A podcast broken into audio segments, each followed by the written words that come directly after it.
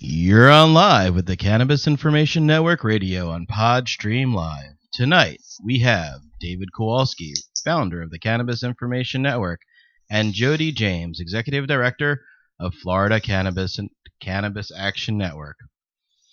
Tonight, they will discuss why Florida is linchpin to ending cannabis prohibition.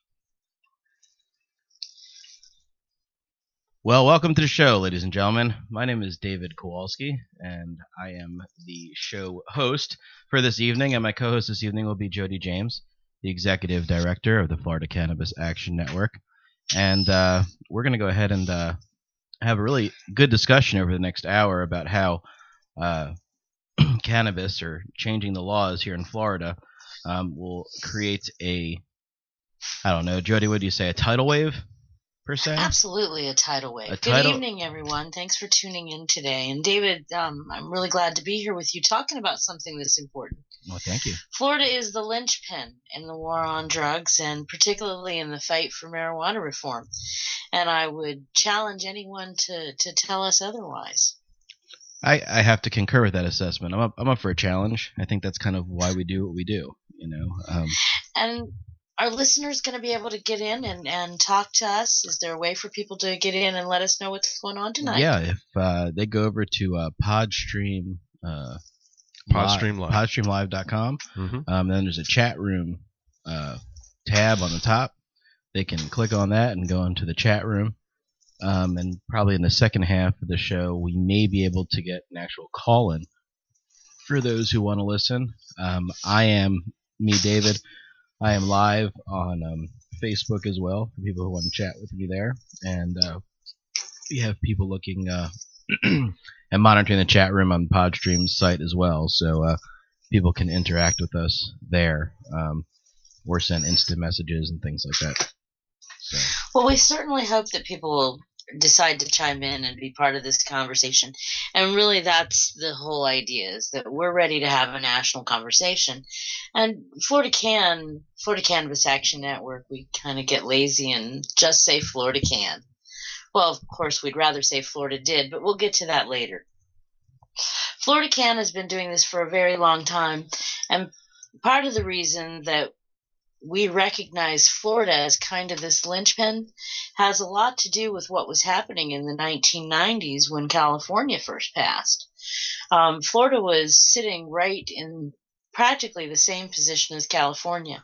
We had a large grassroots activism. We had people on the ground. Um, many of the listeners will know that Irv Rosenfeld, one of the federal patients who receives 300 marijuana cigarettes every month, nine ounces in total of government weed. He lives here in Florida. At the time, we also had Elvy Musikka, who's another one of the federal patients. She was actually the first woman to ever receive medical marijuana. She had the condition of glaucoma. Irv has a rare bone tumor disorder. But the founder, well, the gentleman who actually got the program open, a guy by the name of Robert Randall, Bob Randall to his friends, was a medical uh, marijuana recipient from the federal government too. So at the time, we're talking about the mid 90s, 96, when California first passed Proposition 215. Florida actually had three of the legal of the eight legal people in the United States living here. So it was just natural that we would be next. But what we also have here is the Partnership for Drug Free America. They make their home in St. Petersburg. So part of the reason why I would argue that we're a linchpin is because we sit here at a cusp. We have so many of the cutting edge marijuana activists, marijuana reform in the nation, and yet we also have one of the biggest opposition in the state. So I hmm. think that puts us in an interesting position. Well, Jody, why don't you go ahead and uh, explain to some people who don't know why Florida is the hub for the Partnership for Drug Free America? Um, there are a lot of people that live in this state currently that have no idea that one of the biggest anti uh, drug campaigns is based right in their backyard. Yeah, I, you know, I, if we had five hours, I'm not sure that we could really get in depth into how Florida became the hub. Um, a lot of uh, wealthy Floridians um, people come to Florida, and one of a, a very powerful and influential family in Florida uh, is Mel and Betty Sembler. The Semblers do construction companies, so many people who live in Florida will recognize Sembler Construction. You drive past it when the new shopping mall is going in, or the new Eckerd's drugstore, which I think that's a particularly hoot. The company builds drugstores and the way they spend their profit is a partnership for drug free america but that's a whole show well you do know that itself. you do know that uh, he has been the Semblers have been tagged as the mogul behind drug rehab torture centers absolutely and that started in south florida mm-hmm. and it's a pretty interesting, controversial subject, and I think we should do a show on that, David. Let's do a show on that. We'll, we'll definitely, um, we'll definitely touch on there's that. There's actually sure. online you can do research on straight survivors, mm-hmm. uh, people who have actually been through these treatment centers. But we digress, and for listeners who are just coming in, we're talking about some of the opposition. Recently, a Rolling Stones article pointed to some of the biggest opposition to drug policy reform, and one of those folks was a gentleman by the name of Kevin Sabet. And he is the face for the Partnership for Drug Free America these days. And again, as David, as you alluded to, the Partnership for Drug Free America was the brainchild of these folks who are very closely associated with coercive treatment. Let's let's let's play nice tonight. and call it coercive treatment. But anytime you're forcing someone to go to treatment or go to jail, it's coercive treatment. So whether they beat me or whether they just force me to be there, it's coercive. However, what the Semblers are accused of is certainly more reconditioning and uh, internment camps than treatment. Well, thanks for that uh, quick insight. So uh, let's continue on with our quest of explaining to our uh, listeners about how uh, Florida is the uh, linchpin and how we can go ahead and uh, you know unleash that tidal wave starting here in Florida. Why don't you go ahead and tell all our listeners and the people that are going to be listening on the podcast as well um, a little bit about the Florida Cannabis Action Network and a little bit of of what what you have done and where we are going from this point. And I did say we and I'll touch on that a little bit later. Well, it's certainly a pleasure to ride the wave with uh, the Cannabis Information Network. I can assure you that. And our new friend, Ed Bone. Thank you very much, Ed. You're very welcome. The Florida Cannabis Action Network started because people in Florida were tired of getting out there and getting their butt kicked by law enforcement every time we put up a pot leaf. And I hate to be facetious, but really I think that's the truth. Um, about the same time that Proposition 215 passed in California, 1995, 1996.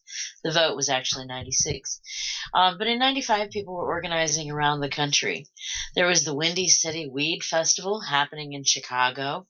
In New York, Dana Beal and some of the original Yippies were putting together incredible festivals. In Gainesville, we had our own Gainesville Hemp Fest. Gainesville is North Florida, uh, kind of north central. And Gainesville even had its own doobie tosser. Um, in the 90s, that's what was happening on the East Coast. Well, what was happening on the West Coast is folks were gathering signatures for the umpteenth petition to legalize medical marijuana in the state of California. Mm. And anyone who was present in the 90s would know that Florida Can, where basically at the time we were just loose associations of activists who were raising money to send Elvy Musikka, one of our federal patients, to California to help raise signatures and awareness because we all understood that California had the momentum and they had what they needed. But in Florida, we were not ready to give up. We were actually collecting signatures on a petition of our own, and we were putting together events that were rivaling some of those large events. Well, in the spring of 1996, there was a, I'm sorry, in the spring of 1995, there was a concerted effort and across the East Coast to suppress the conversation of cannabis reform. The Windy, C- Windy, Windy City Weed Festival was denied a permit. New York were denied their permits. Um, Paul Cornwall in Atlanta and the Atlanta Pot Fest, which had featured the Black Crowes the year before, um, was denied a permit, and we were denied permits in Melbourne and Gainesville both. So we combined resources. We gave ourselves a name because you have to have a name to have a legal standing. We were working with a gentleman who had helped found the Cannabis Action Network, which is a national organization a very loose knit activists who needed a name to organize around the Jack Herer tours. And so they called themselves the Cannabis Action Network. Well, we were working with one of their co-founders at the time, who was our doing legal support for us and helping us coordinate with these attorneys across the country on free speech and permitting ordinances. And we were preparing a case that would go to the Supreme Court. We suspected. So um, over the next couple years, we would continue to fight the, for basically even the permission to talk about cannabis. And and part of the reason I think it's a linchpin on David is because of how hard they have fought us every time we have gotten to the point where we have found real momentum. Um, the movement itself, broader drug policy movement, has come very close a couple times to coming, maybe call it a tipping point. Um, in 2000, we were on the cusp of legalization.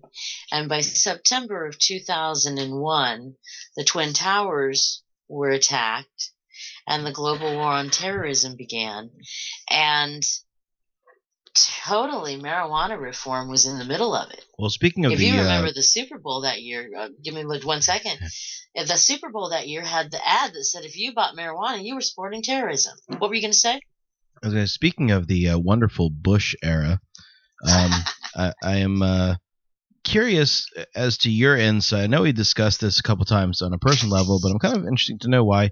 Why? How do you think California succeeded with their initiative during the '90s when there was such a such a what? What made them successful in their campaign, in your opinion, that they were allowed to or, or enabled them to make such a, I guess, drastic anti-Bush or whatever you want to call it, uh, a movement. Um, you know, during such a hard and and time when you know basically a lot of organizations threw their hands up and says, you know, we're going to give up over the next four or eight years because this ain't gonna happen. So One of the things that happened was the moneyed interests bought the initiative. I mean, you can call it what you will. If you remember, I started with the fact that there had been numerous petitions. mhm. um, petitions going back to the 70s. There was always someone putting together a petition in California. The petitioning process is not as cumbersome there as it is in Florida. A petition in California to put something into law doesn't mean the same thing in California as it does in Florida. So there were a lot of petitions that had been generated over the years. In 96, a strategic, or I'm sorry, it passed in the fall of 96. In 95, a strategic decision was made by elements like um, Bill Zimmerman of the Men's Wearhouse, John Sperling of the University of Phoenix, and Peter Lewis with Progressive Insurance. And apparently, they got together and they decided that they were going to make California a test state. They hired professional teams. It was the first time that professional petition gatherers had been brought in. It was the first time professional campaigners were introduced into this movement. And they basically took what had taken grassroots activists literally years to do and accomplished it in months. And then we're able to use professional messaging to get it over the top. So, and and really at this point, now I um maybe correct me if I'm wrong, but now by '96 that should be Clinton. So Yes. now we're talking about the Clinton era. Well, yeah, 96. That yeah, that is that is correct. Uh, that that is true. Um, but I think I, I was referring more to the surge of the medical facilities and the patient, ease of, of patient access in California and stuff really didn't blossom until you know the the 2000 era, the 2000s era when I guess things started taking Right. off a bit. So When we were Um, terrorists yeah. and yeah, anti-patriotic. right, Yeah, that was that was one of the ways that they used to stop the movement. yeah, and Here a few years ago, our momentum built up again, and then they started with the war on drugs in Mexico and how many people were Mhm. dying. And this time, we were able to associate that with the violence caused by the market mhm. being prohibited. as opposed to spending it as it's the drugs themselves. You Because know- really, the violence associated is not with the drugs. And I was speaking to uh, a group, as you know, at uh, UF, University of Florida, a few weeks yeah, ago. go Gators. and uh you know it's funny because i asked a question to a lot of the participants in that i was like so why do you think that you know cannabis is illegal you know and i got a plethora of answers you know which i guess at the point after they answered that question i said all right i think we need to change the topic of the originally planned uh, discussion. But a lot of but a lot of the answers i got from people were like oh because the drug cartels in mexico and this and that so on and so forth. And i was like wow and you know it's like we grow better pot here in the united states than they grow in mexico. So i think the drug cartels really aren't uh, you know eliminating cannabis from you know the the war on drugs is really going to make a difference to the drug cartels they're more focused on uh, you know drugs that make them money you know not not pot that everyone grows in the you know pacific northwest for the most part um, but then again, you know, I guess everyone is entitled to their opinion um, or impression, so on and so forth. Um, you know, I, I think, you know, in my opinion, you know, what I have encountered over the last few years is the amount of misinformation. I'm not even talking about the propaganda nonsense that's out there. It's just the misinformation that, that so many people are unaware of and don't don't really understand, you know, about the benefits of a plant. Um, you know, and, and I think uh, in some circles even they, it's hard to believe real realistically hard to believe really how beneficial uh, this plant can be and uh, you know some people don't realize it until you know they, they sit down and really have a chance to talk with people you know from organizations uh, such as the Florida Cannabis Action Network and you know Cannabis Information Network where you know they actually can get educated. And, and I think I would say a good portion and I think you might agree with me Jodi from talking to people yourself after we have a chance to actually educate people you know they they really change their perspective on on how they feel cannabis should be used and and the legalities of it. Um you know so so I feel that you know education is is a very core uh, point as well um you know and I figure Florida being a state where education in general is so poor you know us as, as a group can step up and at least have one uh, point of higher education if I may use the pun so Yes, you may. um, you know, so uh, where where do you feel uh, over the last? I'm going to say um, since uh, President Obama has come into office um, regarding the state of Florida. Um, how do you feel uh, the movement here within the state is is, going? Um, and do you feel it's changed at all from the previous administration? I'm, going to say even prior to Obama's first term and the current presidential term here in Florida. You know, we have a, a long view of this as the Florida Cannabis Action Network because we've seen so many different presidents. We really tend to see in Florida that it is the will of the governor that really makes a difference in our state on how zealously the war on drugs is being fought. Now, certainly, when we had a Bush in the governor's chair and a Bush in the White House, the war on drugs was being fought hard and heavy in Florida. And and that leads back to why I think that this is a linchpin state because of how hard they have battled to keep it from becoming a pro marijuana state. That's that's part of you know what what makes something a linchpin. Well, if it's if it's really truly important, that's the piece that you will fight the hardest to keep together. I think the people. And, uh, ahead. so I don't know that Obama's had any impact on Florida. They, he's still funding uh, the Byrne Grant, which is a program to law enforcement offices where they can get additional law enforcement officers to uh, do drug enforcement. So he's not done us any favors by cutting Byrne grants. He's still um, putting out the same kind of DEA numbers. And as long as the Obama administration doesn't say, look, the war on drugs can't, the drugs can never uh, retreat, drugs can never surrender. How are we going to have a war on drugs when the drugs can never throw up their hands and say, I quit? So, um, and until he does something massive, it's just, we're just going to keep fighting the same fight in Florida. That's why we have to keep pushing him. Well, yeah, I, I, I hear that point um, for sure. Um, well, anyone who really follows politics, I feel, you know, especially when they watch an election, will understand how crucial Florida is uh, to you know, swing states, uh, as they like to call it, and how Florida is such a linchpin in a political sway too, with a lot of the southern states um, here in the United States, especially on a political level. Um, As Florida goes, so goes the nation. That that's what they say, and and uh, I mean, I think that uh, you know a state initiative where the state would go ahead and uh, step up like uh, Oregon has, and and uh, and and all the other 17 other states, and then you know along with Colorado even and, and Washington State, where it's fully legal as opposed to you know medicinally available. Um, I think that you know the states in general, including Florida, you know when it becomes legal, should have the right to choose how the you know how cannabis is is you know utilized and and I guess structured um, in the state separate from the federal government. You know they can collect their taxes, but I think every state you know, or even in that case, county by county should have their own, you know, regulation way that they can benefit from that. Um, well, quite, I'm with you. I think it should be um, taxes collected county by county. I'm not sure that the federal government needs a whole big part in this. Um, when all things are said and done, I have a, a D next to my party registration, but I'm pretty libertarian when it comes to the federal government. I think a, a small federal government and, and a strong local government.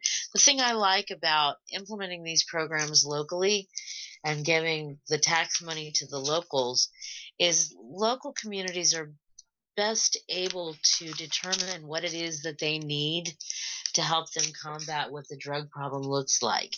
Um, I don't believe that people who use cannabis are addicts. That said, I do not believe that everyone who uses cannabis does so responsibly. So we have to have um, an understanding about what responsible use looks like. We have to come to the conclusion that this is a therapeutic plant and that we have to have access to it. I mentioned that Irv Rosenfeld, his access to cannabis is nine ounces a month. Um, while I was waiting for our show tonight, I actually did a little um, pre interview with Channel 13 News.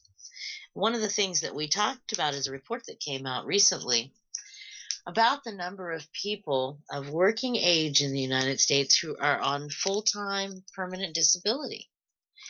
And actually, when you look at it, the numbers are 1 in 14 are on permanent disability. These are people who are of working age. Now, further, it went on to say that 30% of those are on disability for a mental disorder, some types of mood disorder, and 30% for a back injury, so chronic pain um, is ultimately, you know, at the end of the day, it's going to be a degenerative something or arthritis something, but it's basically going to be chronic pain. Mm-hmm. Now, the reason I bring this back up to Irv Rosenfeld is because he is famous for saying that if he did not have an adequate supply of the right medicine, he would not be able to work. So think about one in 14 Americans who are currently unable to work, who may very well be able to get back to a position of health and healing so that they could take control of their own prosperity and get back to work. What would that do for the state? And in a state like Florida, when you're talking about the fourth largest um, pet- uh, population of veterans, what if we can get these veterans feeling better?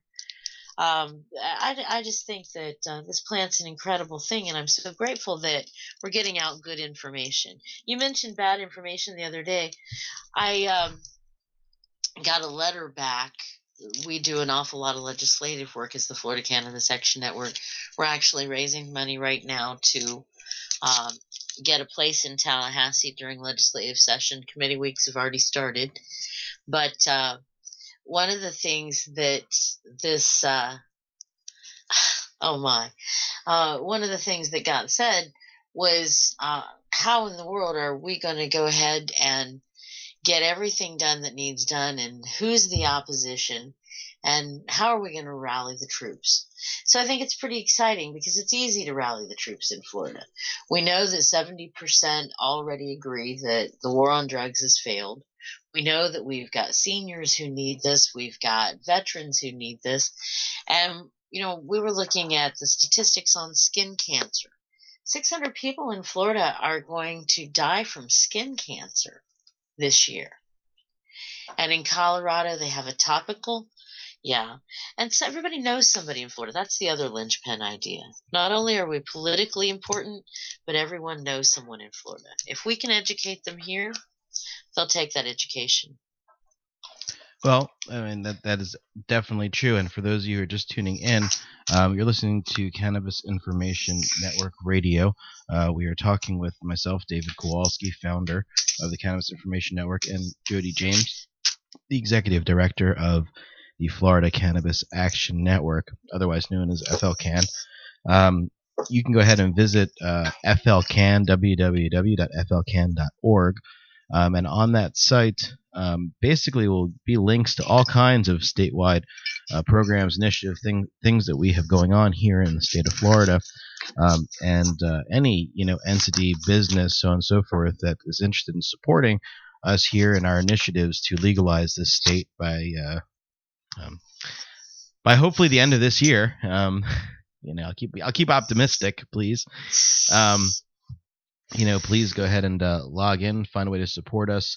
Um, we do any kind of support help is always appreciated for both you know CIN or FLCAN um, in any way, um, whether it be someone's time, talents, uh, financial contributions, um, you know things like that. It's always appreciated. So uh, please be sure to check out uh, www.flcan.org, and we are talking about um, how Florida is the uh, linchpin to uh, legalization, um, uh, cannabis legalization. Um, Jodi, in your, in your uh, I guess, opinion, uh, being where things stand now, um, how do you feel, you know, Florida Cannabis Action Network is poised to uh, take on 2013, um, and what things are like are cooking, I guess, for the upcoming legislative session and in, further into 2013? Well, as you mentioned, people can follow all of this at www.flcan.org. Um, I am really excited. I like you being optimistic, you know, about 2013 being the year. I was down buying shoes on Sunday at Vero Beach at the outlet at the outlet store because well, it's almost legislative session and I went through two good pairs of shoes last year. We spend a lot of our time walking the halls during legislative session, and we spent last year introducing a new face to cannabis. We're trying very hard to eliminate in the lawmakers' minds 25 years of Cheech and Chong and High Times and Miami Vice. Um, so when they think about cannabis, really, Cheech and Chong, High Times, Miami Vice. So last year, being able to put a different face on that, and I was able to be in Tallahassee for 30 days. Amy Kavanaugh from Jacksonville came up and joined me and walked the halls with me. Excuse me. Kathy Jordan, who is the president of the Florida Cannabis Action Network, she joined us uh, intermittently throughout the session. The chair of our Veterans Committee, Frank Doherty, came up and went door to door with uh, Bob Jordan, Kathy's husband, to talk to lawmakers again about the needs of those 1.4 million veterans in Florida. I think we're in a phenomenal position. We have a great bill that is in bill writing and drafting right now that we should have a number on any time.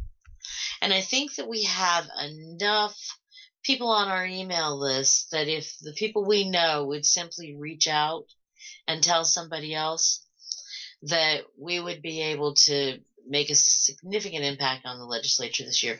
I mentioned the story about getting shoes because I told the young man, I was wearing my Florida Can T-shirt, and um, the lady that I was with when he gave us an extra ten dollars off the purchase of the shoes. You know, it was the sale price and then the discount price and then the extra ten dollars. She's like, I just don't understand.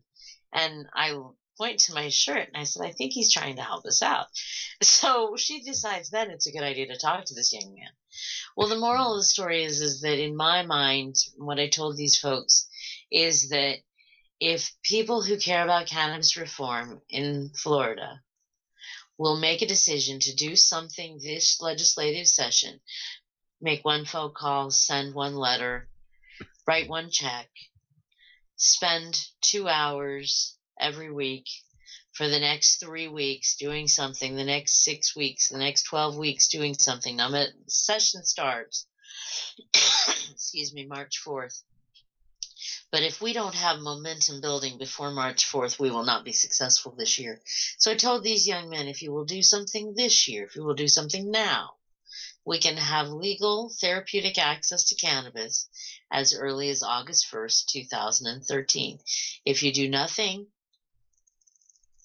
wait, expect to wait until 2015. Well, Florida Can is ready to take it on, and we've got the tools for folks, but it's going to take that groundswell. Well, that that's for sure, and I always uh, tell people one of the biggest things is unity. Um, you know, unity is one of those important things, as well as um, coming out of the closet. You know, the proverbial closet. You know, if we get those people who who really you know, sit at home. It's like, yeah, that should be legal. But then when they get out, you know, they're like, damn those potheads.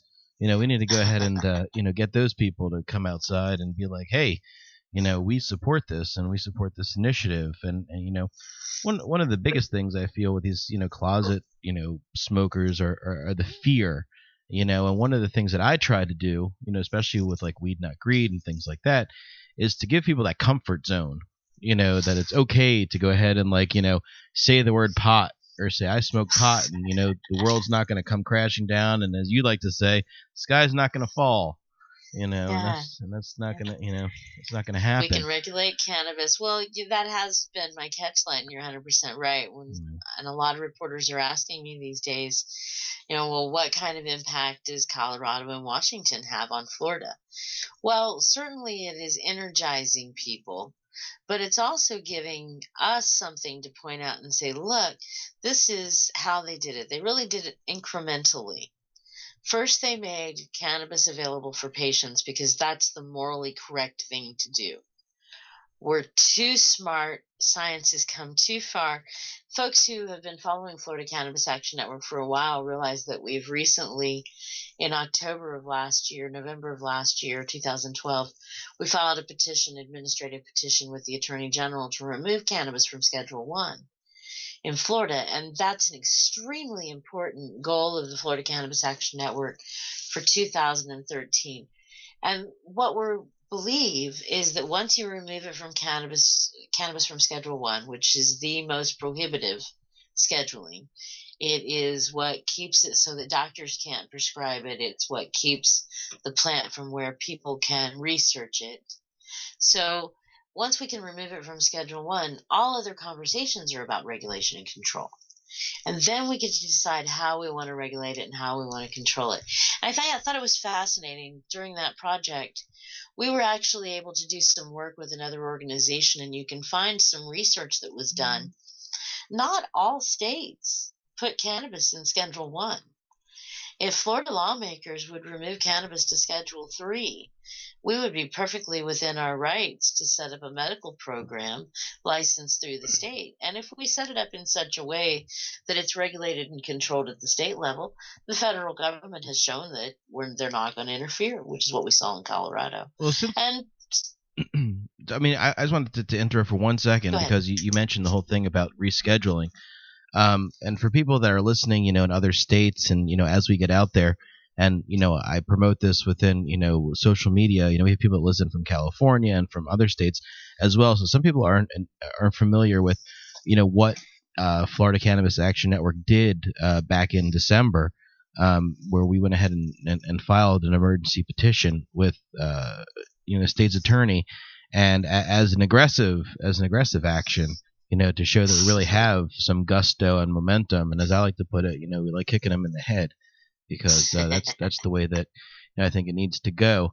Um, why don't you go ahead and, and just briefly uh, kind of recap uh, what was done um, and the outcome of it and where that leaves the momentum at this moment? Well, the outcome is we don't have an outcome we were able to collect over 10,000 signatures of petitioners in the state of Florida who were interested in asking Pam Bondi, who is our Attorney General, to remove cannabis from Schedule 1. Florida is one of two states that the process for rescheduling a drug begins in the Attorney General's office. And that's part of that research that's available online at our website, www.flcan.org. And you'll find some information on rescheduling on the left hand side. Uh, you can click on and read the status of what's going on. But um, basically, we filed a petition with the Attorney General, and the office, mandated by law, had 30 days to respond.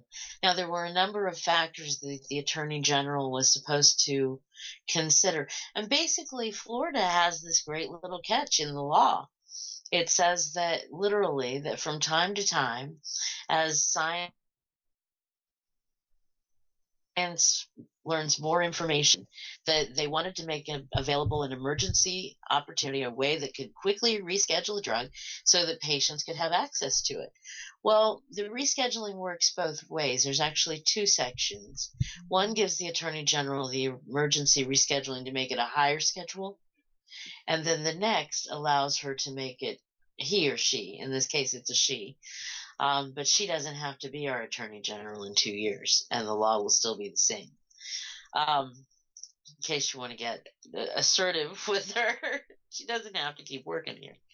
But um, at the end of the day, she had 30 days to respond. Now, basically, what she said is the federal government says it's a Schedule One drug, and well, that's good enough for me. Well, it's not good enough for 10,000 Floridians, and we take their uh, information very seriously. We take their petitioning very seriously. And we have attorneys who are following up with an administrative process.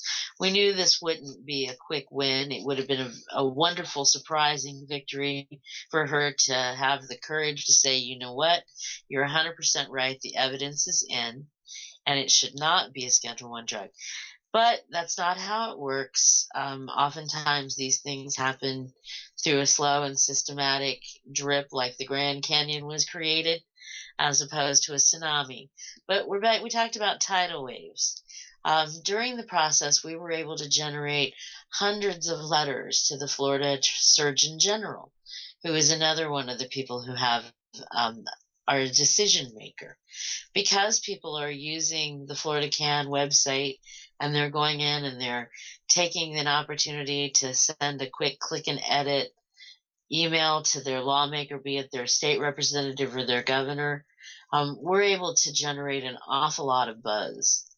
So, um, so what happened with the Attorney General's petition? It is still pending. We have a first no, but we believe that in an administrative hearing, that we'll have an opportunity to pressure lawmakers into realizing this is the wrong thing to do um, to keep it in Schedule 1. Now, that said, we're going to begin the process of finding sponsors to actually make an amendment to a bill that's in existence that um, actually adds some drugs to Schedule 1. So we're hoping to find um, a friendly amendment that will remove cannabis from it so that it'll be in, in an existing bill. And going into this session, we, we do have a senator that's also going to be backing us as well. Is that correct? Oh, absolutely. Yeah. Um, some of your listeners will remember Jeff Clemens was the uh, representative who introduced our bill last year. I like to take a little credit for the fact that um, Senator or that Representative Clemens is now Senator, Senator Clemens.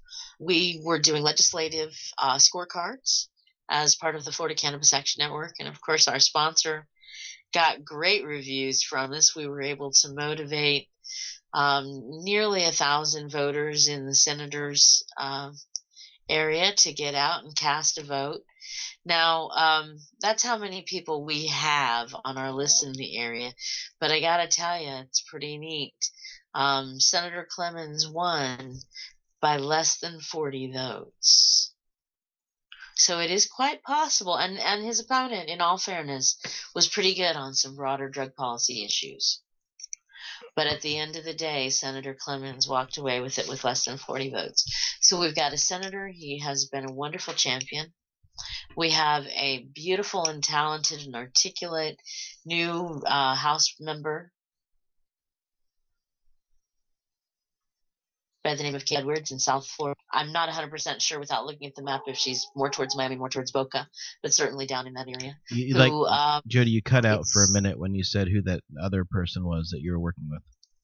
oh, I'm sorry, Senator um, House Representatives Katie Edwards Okay. in Miami, South Florida. Okay. So yeah, sponsor in the House and the Senate. We're hoping to have some bipartisan support this year, and we have every reason to believe that we'll get some hearings in committee. Whether or not it will make it all the way to the floor is up to the people of Florida. That that is absolutely true, and hopefully uh, we'll be able to go ahead and uh, help them along to give them the information that they need. Um, you know, since we have like 20 minutes left in the show and the hour is kind of flying by, I'm going to go ahead and uh, you know kind of uh, move into the next area of things, um, and basically kind of let our listeners know that you know myself and you, Jodi, are going to be starting to do this on a, a regular basis, and you know myself and Jodi will be co you know co-hosting us each other in this show, and we're going to be trying to do this on a weekly basis, um, covering a variety of topics, both on a um, local Florida scale and then on, on my end on a national scale. But our focus is going to be on Florida, and you know the Cannabis Information Network, uh, being a national organization but based out of Florida, um, you know really has has changed gears with a lot of programs that we have going, and um, you know I'm, I'm happy to say that you know we are we have joined forces you know the cannabis information network and the cannabis action network.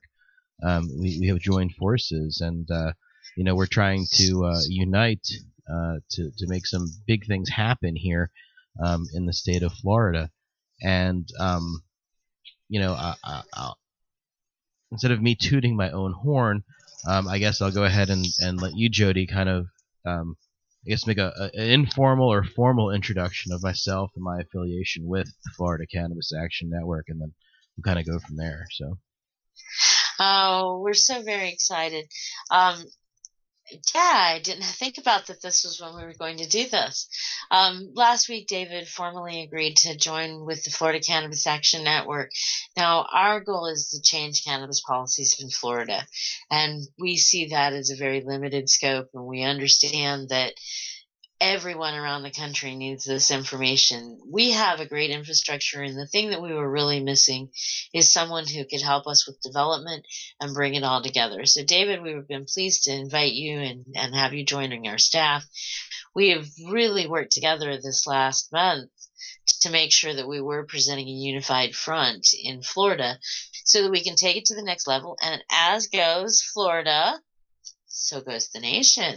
So, welcome to the Cannabis Action Network team. Now, the Cannabis Information Network isn't going anywhere. No. Uh, Cannabis Action Network has a lot of talents. We've been around a long time, and we've done some um, things that uh, Cannabis Information Network supporters and folks who love things like the Weed Not Greed Tour are really going to appreciate. Florida Can worked on two of the numerous Journey for Justices, and listeners can get online and check out hours of video of um, the Journey for Justice. The Journey for Justice began in the 1990s with patients who weren't in California and weren't getting access to medicine, um, doing treks by wheelchair, by foot, in motor cars, and in vans, and by whatever means and method that they could get there caravanning from some random place. Uh, the first one in Michigan, I'm sorry, the first one in Wisconsin and the second one in Ohio, vice Mhm. versa, the second one in Wisconsin. And like Mondovia, Ohio, um, to the capital. And we were able to do one in Florida. We started at Starke Penitentiary and we took over 200 miles. We were led by a wheelchair and we had great signs on the vehicle like don't you dare arrest my parents and thank you for pot smoking Mhm. so when it comes time for the weed not greed tour we're ready to get on the bus well, yeah, for sure, and I think that a lot of people are ready to get on the bus, and uh, you know, and I think that's going to be the ultimate goal of the Weed Not Greed tour is to get as many people on the bus as we can, and I think, you know, we did a, a a pretty successful uh, Shades of Green Florida campaign you know, and uh, you know, I think the next campaign that we're going to be doing joint on, you know, as I as we went ahead and put it out there as we came to an epiphany in one of our strategy meeting is, you know, let the sunshine, you know, let let the sunshine come down on us. So, you know, you are my sunshine. You are my sunshine. Yeah. yeah. Um, the flu's been going around, so you really don't want me to sing. but cannabis is definitely my sunshine, and I'll work on a joint project with you anytime. Yeah, and I'm looking yeah, forward. I mean, I'm looking intended. forward to working together with you know FLCAN. That you know, that's that that's for sure. You know, and speaking of joint projects, you know, on, on a lighter note, you know, I have actually written you know numerous police departments here in the state of Florida and offered as a service to them from the Cannabis Information Network to you know come take the confiscated cannabis and incinerate it for them.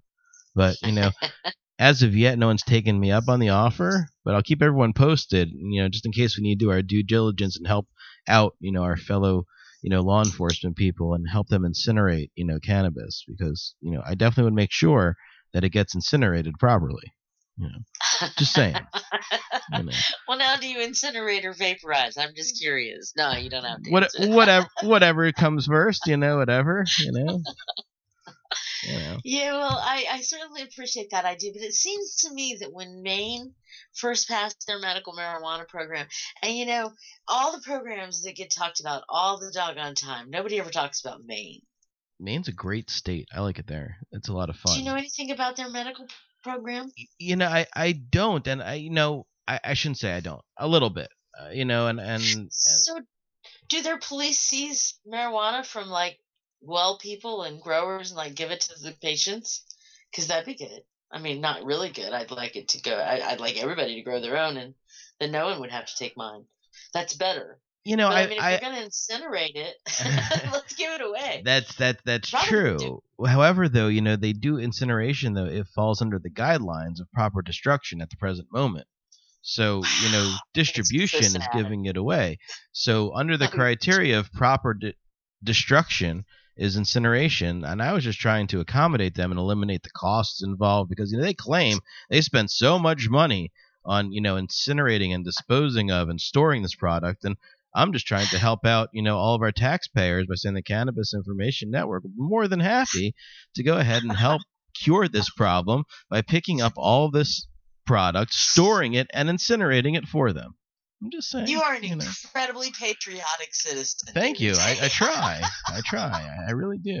You know, oh, it's no joke. I have I have actually sent letters out to police departments that have said that. You know, yeah, no response. Well, that's a strategy we had never tried, oddly enough. Yeah, so. so we have a lot to learn from each other.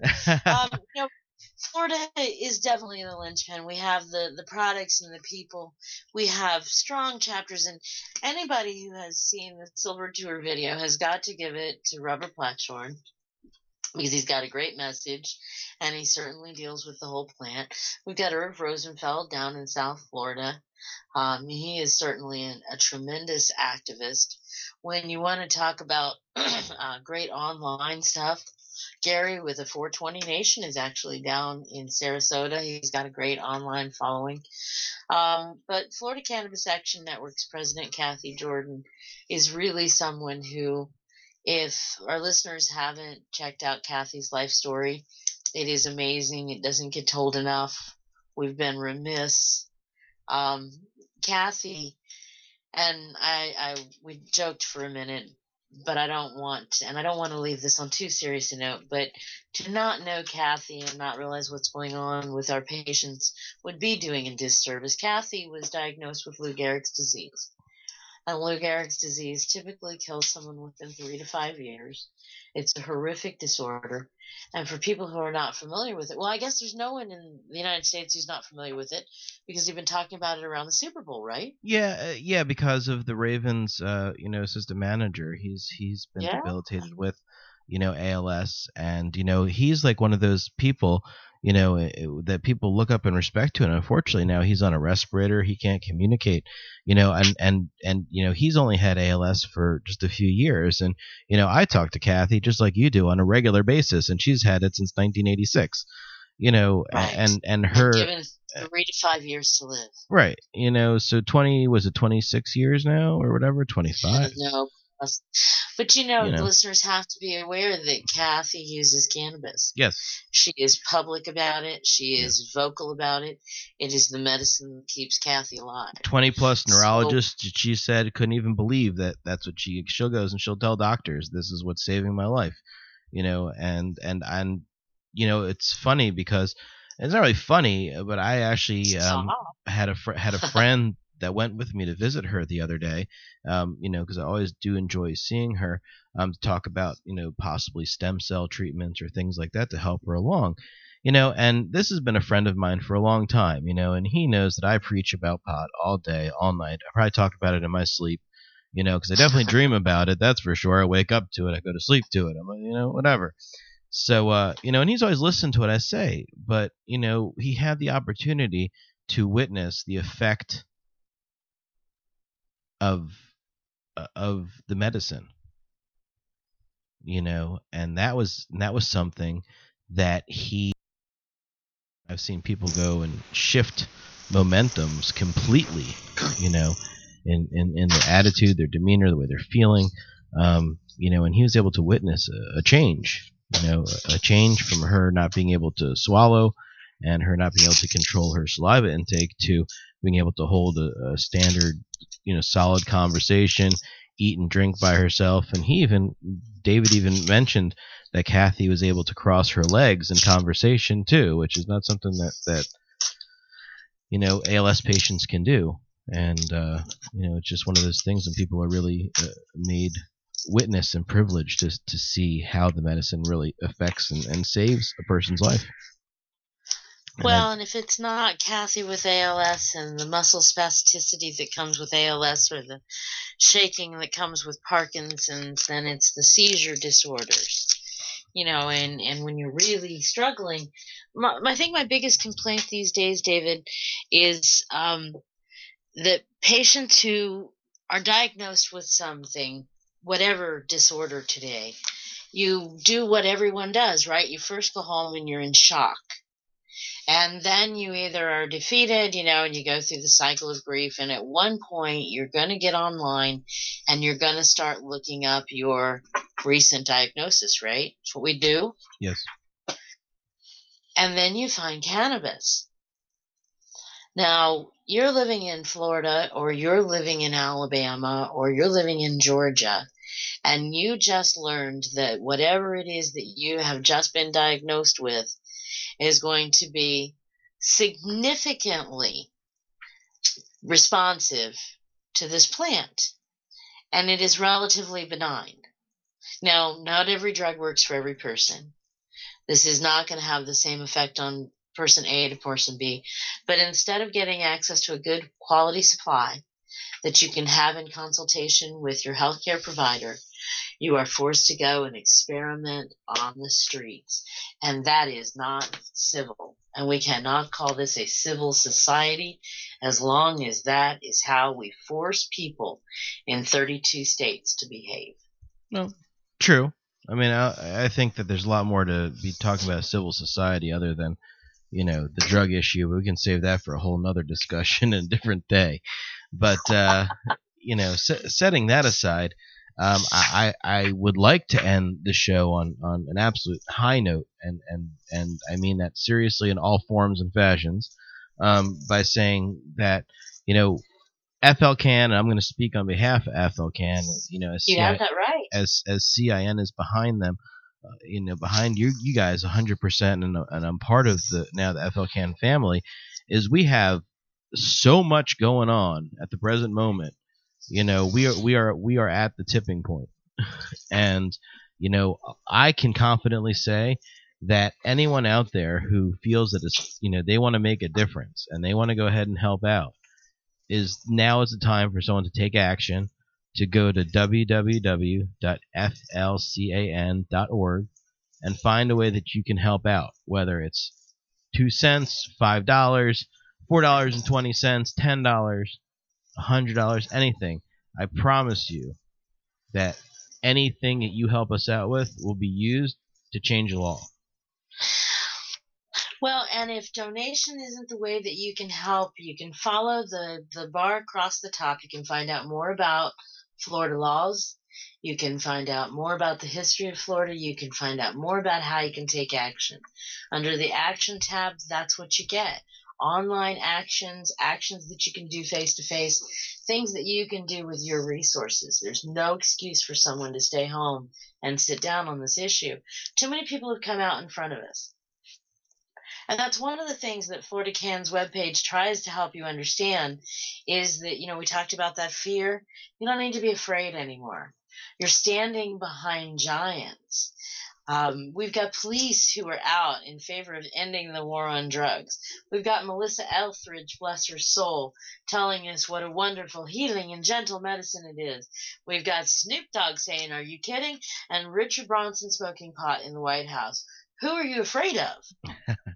I don't know, but I definitely still want to be buddy buddy with Richard Branson. I mean, you know, well, I love that dude. He's not afraid of anybody. I, I would like, you know, if there was someone that I could go under a mentorship program, you know, I, that would be the man that I would definitely choose to be mentored under. Um, you know, he is somebody that that really just takes a stand and he just you know he has the power and the ability you know god blessed him with you know the ability to, to do what he wants to do and say what he wants to do and and not have to back down you know because he's like my lawyers are bigger than your lawyers you know and that's just you know the way that he rolls and i kind of and i kind of like that demeanor you know but i'll take it a step further outside of the flcan perspective you know, or maybe it is, but you know, from the CIN perspective of, you know, this plan should be legal in the state of Florida. Florida is is, is you know, Colorado it's a great state, and I'm not going to mess. It's good time, so on and so forth. It's cold there.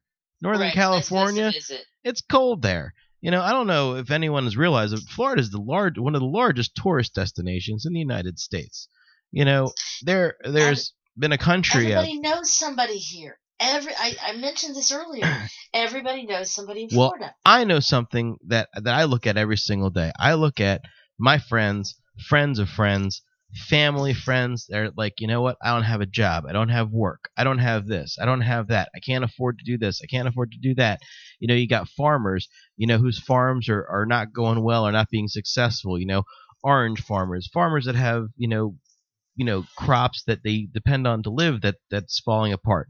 Our manufacturing is on decline. Our farming is on decline. And everyone's like, oh, what can we do? What can we do? What can we do? Well, you know, I tell people what can you do? Well, if we legalize cannabis, both from from medicinal to recreational to commercial and industrial, and that will fall under the hemp category, we can boost our economy, we can boost farming, agriculture, help our environment all around.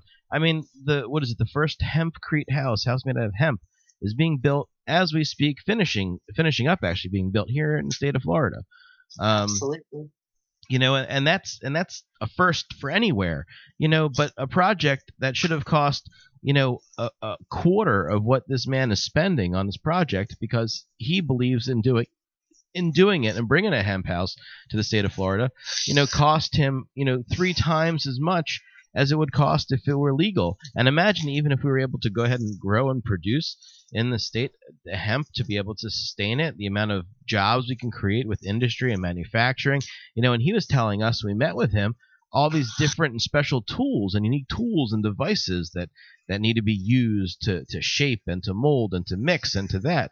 So even outside of, of the plant itself, there's so many opportunities that can be created by you know industry and developing equipment to properly you know use this for building and insulation and and and the million other things that can go on for another hour talking about you know? So uh you know uh, I, I'm here you know to to say that you know legalization across the board is something that that people need to start focusing on. I mean, Washington State, Colorado, they made the right decisions.